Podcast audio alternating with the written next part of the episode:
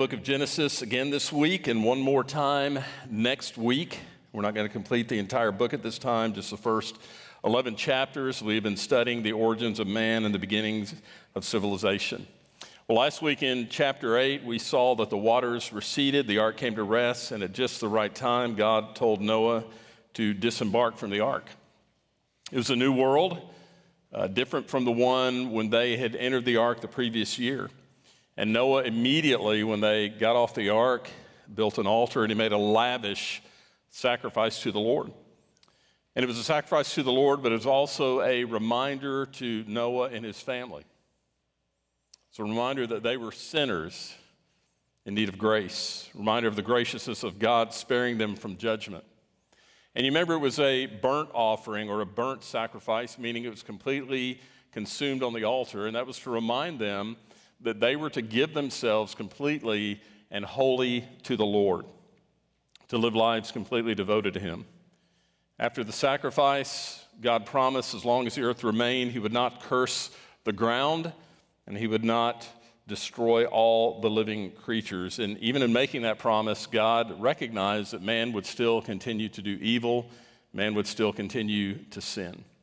And we know that there is another judgment coming. That's talked about in the, in the New Testament. We know the earth itself will be destroyed, but until then, God continues, by his own grace, God continues to be patient with man, giving him time and opportunity to repent and return to him. Now, some theologians have labeled this period of time, meaning the period from uh, post flood to where we are today, they've labeled this period of time the age of grace the time between the flood when the earth was destroyed and the coming destruction and judgment is the age of grace. And, and I would say to you, we're quite possibly living near the end of the age of grace. This is the time of God's patience. This is the time of God's forbearance uh, with man. And it's been going on for over 4,500 years now, but we shouldn't presume on that grace. We should recognize that that time is going to come to an end. Well, this morning we find ourselves in chapter 9. Uh, the flood is over, although there are many signs and reminders of the flood all around. By the way, I think I've said this before, but, but in case you didn't hear me say it, you really need to take advantage of the opportunity when you can to visit the Ark Encounter, especially if you have children. The Ark Encounter is a full scale replica of the ark, and there's so much information and understanding you can glean, not only about the flood, but also about uh, creation as well. Well, let's jump into chapter 9, and we're going to start with the first seven verses. And God blessed Noah and his sons and said to them, Be fruitful and multiply and fill the earth. The fear of you and the dread of you shall be upon every beast of the earth, and upon every bird of the heavens, upon everything that creeps on the ground, and all the fish of the sea. Into your hand they are delivered. Every moving thing that lives shall be food for you. And as I gave you the green plants, I give you everything. But you shall not eat flesh with its life, that is, its blood. And for your lifeblood I will require a reckoning from every beast I will require it, and from man. From his fellow man I will require, require a reckoning for the life of man. Whoever sheds the blood of man, by man shall his blood be shed, for God made man in his own image. And you be fruitful and multiply, increase greatly on the earth, and multiply on it. So you see that immediately as they exit the ark and Noah's made the sacrifice, it says that God blessed Noah and his sons, and of course that would include their wives. Now imagine as they're coming out of the ark, they're seeing the incredible power of God that brought the judgment of the flood. They're coming out on a, on a land that is strewn with death and knowing that it was the wrath of God poured out that caused that. So it must have been an incredible blessing for them to hear uh, God's blessing as they begin a new life. They walk out of that ark, the, these eight, this small family, and they're completely alone on the earth. Well, no, they're not alone, are they? God is with them. Now, remember, Noah didn't escape judgment because he was sinless. Noah didn't escape judgment because his righteous deeds outweighed his wickedness. Noah escaped judgment simply because he believed God and God chose to show Noah favor. and show Noah grace. And I think you and I would do well to remember that even in our very best moments, we don't deserve anything but judgment. We're not worthy, we're not good enough to receive grace. It's simply the gift of God to those who believe.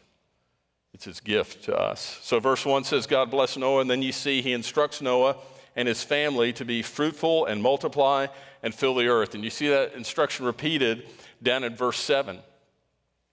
It's a repeat of the command that God gave Adam and Eve back in Genesis chapter 1 and verse 28. And we do well to remember that the blessing of procreation is a sign of the mercy and grace of God. Why is that? Well, Adam and Eve were blessed and they were fruitful, and the earth was filled with wicked people. And now here God comes, he gives a command again to Noah, knowing more sinful people will be born. Knowing that some will turn to him, some will repent, some will choose for him to be their God, and some will not. And to those who follow him, he's going to show mercy and grace and blessing on top of blessing. But God gives Noah the same command, having already seen that Adam and Eve were fruitful and wicked people came as a result of that. He gives Noah the same command, knowing it's going to happen again. And you think about it, God could have said to Noah, You know, Noah, after all I've been through with Adam and Eve, I've decided um, that, that you're going to be childless and your sons are going to be childless. There won't be any more babies. You and your sons and your family, you can go ahead and you can live to an old age, and when you die, I'm just going to start over. I'm going to create a being that won't sin and not, not, not repeat this whole experiment all over again. No more sinners, no more sin. No, after you die, I'm finished with man. That's not what God did, thankfully. God gave the blessing of marriage and of family and of children. And of course, the greatest blessing of all, not children, but what? Grandchildren. Yeah, just so we're clear on that. Verse 2, it looks a little bit different than the dominion that God gave Adam and Eve. He gives them dominion over the animals again. He says, Into your hand they are delivered. But you notice now, the animals will be fearful of man. Now, when Adam and Eve were in the garden and originally given dominion, there, there was no fear. Why? Because it was a perfect world. There was no death, there was no disease, no suffering, no anger. There was nothing but peace. You remember that God brought the animals to Adam to name, and there was perfect harmony between humans and animals. But no longer. When the fall occurred, excuse me, the rebellion occurred, and the earth was corrupted with sin, the consequences of sin not only affected man, but it also affected the animals over which man had dominion. So God says, now I'm going to put fear and dread in the animals. I suspect that not long after the rebellion, there began to be problems between animals and man because once sin had entered and once corruption had entered, that changed everything. But now you've got eight people on the entire earth exiting the ark. The animals could have pretty quickly wiped out those eight people. And so God provided uh, or protected man by causing the animals to fear him. Related to that, look in verse 3. You see another change in the new world is man's diet. Genesis 1 says that man, or that God gave man and animals every seed bearing plant. God gave them all the green plants for food. And I, have mentioned to you before, um, there was no death, no taking of life for the purpose of food up to this point because God had given them the plants. But now that changes. In fact, we're reminded here that humans are a higher life form. Because God says, Every moving thing that lives shall be for food, and as I gave you the green plants, I now give you everything. Now, let me be clear. I want to make sure you understand me here. You don't use a soundbite and, and not hear everything I have to say. I'm not an advocate of torture or abusing or mistreating animals in any way. However, the modern animal rights movement is way off base. It's a movement that, for the most part, utterly degrades the human race, actually makes us lower than the animals. In fact, in the eye of most of those in the, in the animal rights movement, we're nothing more than an evolving line of, of animals. And the reason we're told to treat animals uh, the way that we do people is because they believe that animals are on the same level as humans. Some of these groups actually say that if you kill an animal for food, it's the moral equivalent of murder. Many of them say that when you eat meat, it's cannibalism. Listen, if you look at the definition of the word cannibalism, it means eating one of your own kind. We're not of the same kind as animals. It's not cannibalism if you're a meat eater. They say that man is, is, uh, is a tyrant and he's detrimental to the environment. And let me say again I'm not saying we should mistreat or allow cruelty to animals, but God clearly said twice now, we have dominion over them. They are for our use, and here he says they are given to us for food. The problem I have with animal rights groups is, their view of man. Probably the most well known group is, is PETA. Ingrid Newkirk, who founded PETA, said this There's no rational basis for saying that a human being has special rights. A rat is a pig, is a dog, is a boy. It's her words. She was speaking to a Washington Post re- reporter about her disdain for killing animals for food, and she said this Six million Jews died in concentration camps, but six billion broiler chicken, chickens will die this year in slaughterhouses. I don't know how you compare the two. And, and again, I, I'm not trying to offend you if you're an animal lover or vegetarian. I love animals, that, that's not the problem.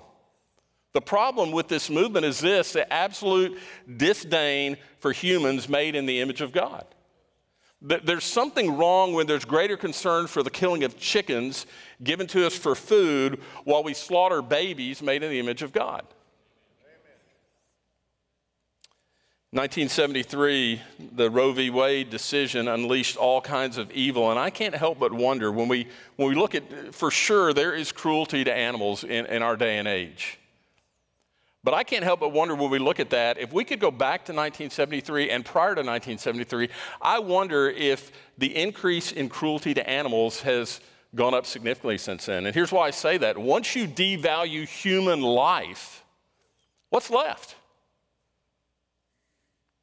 God provided animals for for our service to serve us and for us to eat. And as long as we are humane in our treatment of them and how we take them for food, we are in line with God's destruction to have dominion for them and to care for them. Look in verse 4 one prohibition he gives You shall not eat flesh with its life, that is, its blood. Now, we understand this particular instruction, this particular dietary instruction, is for all people for all time.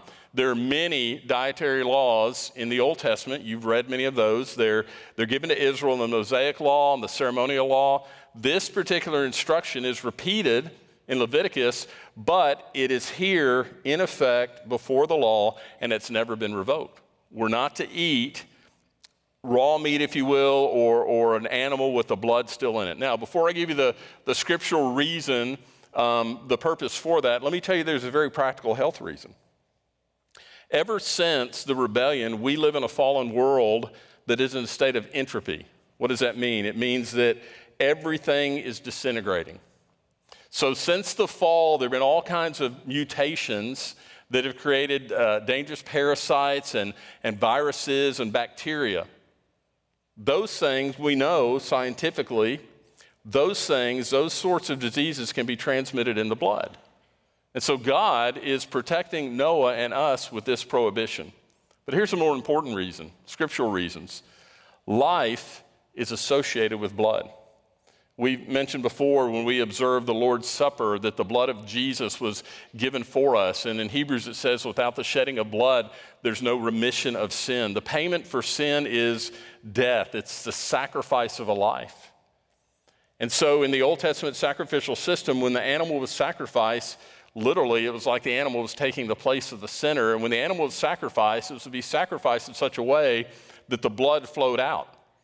It, it was the blood that made atonement for the soul, and it was to be poured out before the Lord. So, what that tells us is the blood, uh, the, the life belongs to Him. It's, it's sacred, it's not for our consumption as humans. Notice on in verse 5 and 6 on the shedding of blood. God establishes the penalty for murder. death for death. And you see there the word require. That, that's your judicial term.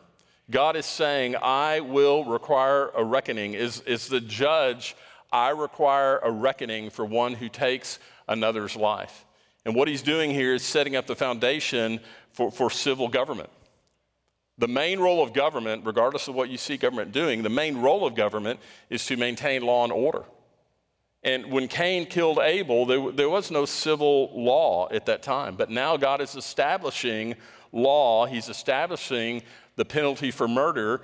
And just like the dietary restriction in verse 4, these instructions are judicial statements. They're made here and they have never been revoked. That is still God's instruction for today. Now, just to be clear, individuals do not have the right to, to mete out capital punishment to those who do wrong. Individuals don't have the right to mete out any punishment. That divine right is given to the government. You'll find that in 1 Peter uh, chapter 2, verses 13 and 14. The government is given that right. And, and I know it's unpleasant. Some of you in here may say, well, I'm opposed to capital punishment. It's unpleasant to think about capital punishment, but God has given that to provide a protective power to the stabiliza- for the stabilization of society. And it's his law and it's his decree. He determined the necessity of the death penalty for the protection and blessing of creation. When you see also in verse 5 and 6, you might say, well, why is the penalty so severe? He says it's because God made man in his image. We have no right to destroy the image of God. And he's made that very clear. But let's pick up in verse 8 and uh, let's go back to the text and read down through verse 17. Then God said to Noah and to his sons with him, Behold, I establish my covenant with you and your offspring after you, and with every living creature that is with you, the birds, the livestock, every beast of the earth with you, and as many as came out of the ark, it is for every beast of the earth.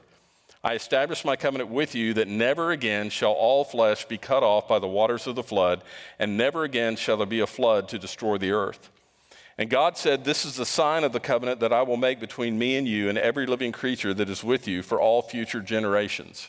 I have set my bow in the clouds, and it shall be a sign of the covenant between me and the earth.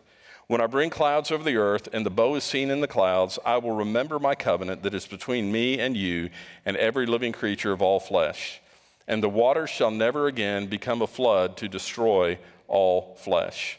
When the bow is in the clouds, I will see and remember the everlasting covenant between God and every living creature of all flesh that is on the earth. God said to Noah, This is the sign of the covenant that I've established between me and all flesh that is on the earth. Now you can imagine, even inside the ark, the flood was a very uh, traumatic experience for Noah and his family. And then as they come off the ark, they see these devastating effects.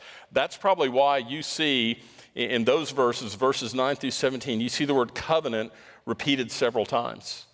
The word covenant is meant to bring comfort. It's, it's the first time you see the word covenant used in Scripture. And a covenant, very simply, is a binding uh, promise. It's a promise or a binding relationship. And, and through Scripture, sometimes God made conditional promises. Those promises were contingent on how people responded or contingent on their obedience. But a covenant's not conditional. A covenant, when God decrees a covenant, it does not change. He is always faithful. Even if you break your end of the covenant, it's not a contract that we break and then sue each other. Even if you break your end of the covenant, God is still faithful. He is always faithful. And so here in Genesis 9, God makes an unconditional promise to the animals and to man, a promise that will not be broken. And the promise is there will never be another global flood like the one in Noah's day.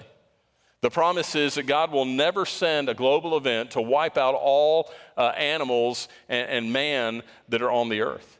And in verse 13, God declares the rainbow which he set in the clouds would be a sign of the covenant. Now, let me just say a, a quick word on that without um, maybe going overboard here. Pastor Jason gets real nervous about now when he knows I'm going off script. You know, the rainbow has been used in, in different ways besides what's mentioned here in Scripture. And we need to remember every time we see a rainbow, the rainbow is God's sign. The rainbow is, is the symbol of God's covenant with Noah and his promise to us. And, and the rainbow was established in the 1657th year after the world began. And if I've got my math right, that means that the rainbow has been God's sign and God's symbol for almost 4,400 years. So, as descendants of Noah, we, we now live in the church age, and when we see the rainbow, it's more than a reminder that there's not going to be another global flood. The, the rainbow, every time we see it, it's a reminder that God is patient. God is patient. He is filled with grace. He is filled with patience. He is filled w- with mercy. He doesn't want anyone to perish. And so the rainbow reminds us God is withholding his judgment to allow more time for the gospel to go out to a sinful world and a wicked people whom he loves. The world deserves judgment, immediate judgment. But for now, we get grace and mercy.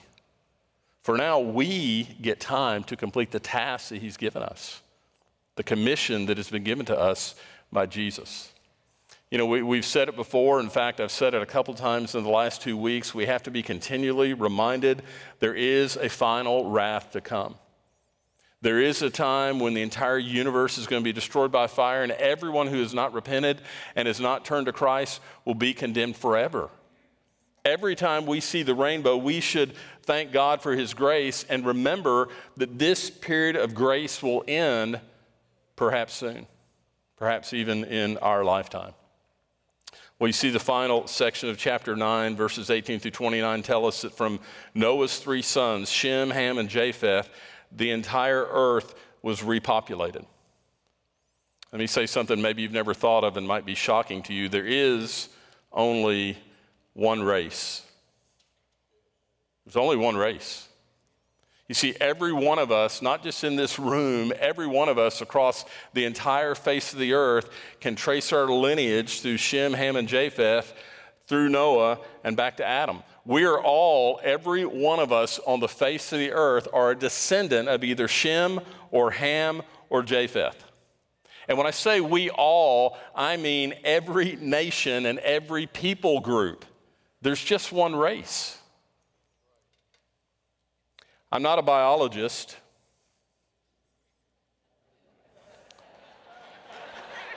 what? I hope you folks in the venue aren't laughing too. I was going to say, I'm not a biologist, but according to Scripture, there are no different races of humans biologically. Man, if we could ever get that point across, would that not change some of the division and strife that we deal with? It's just one, we're all one race. One final item. I wish we could skip this one, but before we wrap up, the final item is the sin of Noah. We don't have a lot of details. We don't know exactly why Noah drank too much wine and why he got drunk. By the way, scripture is clear in Ephesians 5:18 that drunkenness is a sin and I don't, I don't have time. This isn't a message about drinking, but I want to very quickly say this about, about drinking. While having a drink is not a sin, I do not drink at all. Never have. And there are two reasons for that. Paul wrote these words All things are lawful, but not all things are profitable. I, I see no profit in a drink of alcohol, I see a lot of downside to it. Secondly, God's word says, All things are lawful, but I will not be mastered by anything. For me, that means to take a drink is to run the risk of wanting more, of becoming drunk, and of being mastered by drink. And if you think that's not a problem, you need to sit down with Matt Sullivan and let him tell you what an incredible problem that has caused in so many broken lives. Noah becomes drunk and he makes a fool of himself. He, he brings shame on himself. So here's Noah. Noah's this, this righteous man. He's righteous enough to be saved from, from the wrath and the judgment that came on the entire earth. And we've seen all these good things about Noah and how he obeyed God. And now there's this. Why, why did God even share this with us? God always tells the truth, all of it. And you know, I think when you see heroes like uh, Moses or, or, or, like David, when you see their sins exposed and not covered up, that's a pretty good uh, indication the Bible is the inspired Word of God. Because if this, if this book had been man's idea, men would hide things like this. They would hide things and not, not want to look bad, but God gives us the whole story. And so, what happens? Noah's in his tent. He is drunk. He's exposed. He's naked. Ham, the father of Canaan, you know who Canaan's descendants were? Canaanites. He doesn't cover up his father, but he goes out and tells his brothers, and he probably, um, he, he doesn't just inform them, or this would not have happened, he probably makes fun of his father. It, it's a breach of decency and respect. It was a, a much greater sin at that time than it appears to be in our day to disrespect parents. And so a curse is placed on Canaan. Well, why Canaan? Canaan's the youngest son of Ham. Why is the curse placed on him? Well, in verse 24, the word son can mean either son or grandson. It may have been Canaan, the grandson, rather than Ham, who went into the tent and disrespected his grandfather, but at the very least, he likely shared his father's irreverent attitude. And so you see in verses 25 through 27, Noah's curse on Canaan and the blessing of Shem and Japheth. And in that, there's some pretty remarkable prophecies. The Canaanites are conquered by the descendants of Shem, the Israelites. See, the Canaanites were a very wicked people. The Canaanites had become slaves to pagan gods. They were involved in idolatry and, and even child sacrifice. You know, I mentioned before in the, in the study of Exodus when we were in, in that study, some people read the Old Testament account of nations that were wiped out. Israel went in and God told them to wipe out the Canaanites. And they, they hear stories like that and they say, Well, your God is a bloody God. He's a violent God. He's, he's unfair and he's unjust. But we have to remember the Canaanites were unrepentant people. God gave them plenty of time to change their ways, but they were unrepentant and they just became more and more wicked. They were as wicked as the people destroyed in the flood. But also remember that God is merciful toward the repentant. Rahab was a Canaanite. But Rahab made the decision. She was not destroyed. She made the decision to stop being a Canaanite spiritually because she made the decision to believe in the one true God. So Canaan is cursed, Shem and Japheth are, are, are blessed. Japheth's blessing was that his tents would be enlarged. The descendants of Japheth established some of the greatest nations in the world. Shem is to be Lord over Canaan. We know his descendants conquered Canaan, and the land that they conquered belongs to them to this day, regardless of what any person or government says. But land was given to them by God. From the line of Shem came Abraham. From the line of Shem came the chosen people of God. From the line of Shem came the promised Messiah. And so, what you see is from the line of righteousness comes great blessing. It's an amazing story when you really dig in and see how God dealt with his people and how those who obeyed God and those who honored God and those who repented and turned to God were blessed, blessing on top of blessing. And that is still the way God operates today for people who obey and repent and turn to him. In just a few moments, we'll sing a song of response here in the worship center, there in the venue as well. That's a time for us to think and reflect over what God has said. And let me say to you, if you're here this morning and you need some help in that response, you need some help with your next step. Maybe your next step is coming to faith, just like Rahab did. Maybe your next step is making some changes in your life, recognizing that God is being patient with you. His patience leads us to repentance. Maybe there's some change that needs to happen in your life and you're not sure. You, you, you want to take a next step, you're not sure what it is. Let me tell you how it works. If you're in the venue, there are pastors on each side of the room up there to help you. If you're here in the worship center, I'm going to be right down front. You don't have to wait till the song is over. If you need some help, you need to pray, you just come. If you want to wait till we finish the service, and as you leave this morning, just to your left is a little alcove. There's some big signs there that say next steps. A couple of our pastors will be there. They have on bright green lanyards, and, and you'll know to go to them, and they can help you. But as we come to the end of a time of looking at God's Word, we always have to stop and reflect and say, well, okay, what, what is God saying to me? And let me just suggest a few things, and this may or may not be where you are. The first is this Do you think very often about the blessings of God? About the fact that in Christ you're not under judgment. See, I think a lot of times for us as believers, especially if we've been believers for any length of time, we forget that we were under a curse, under wrath, facing eternal judgment.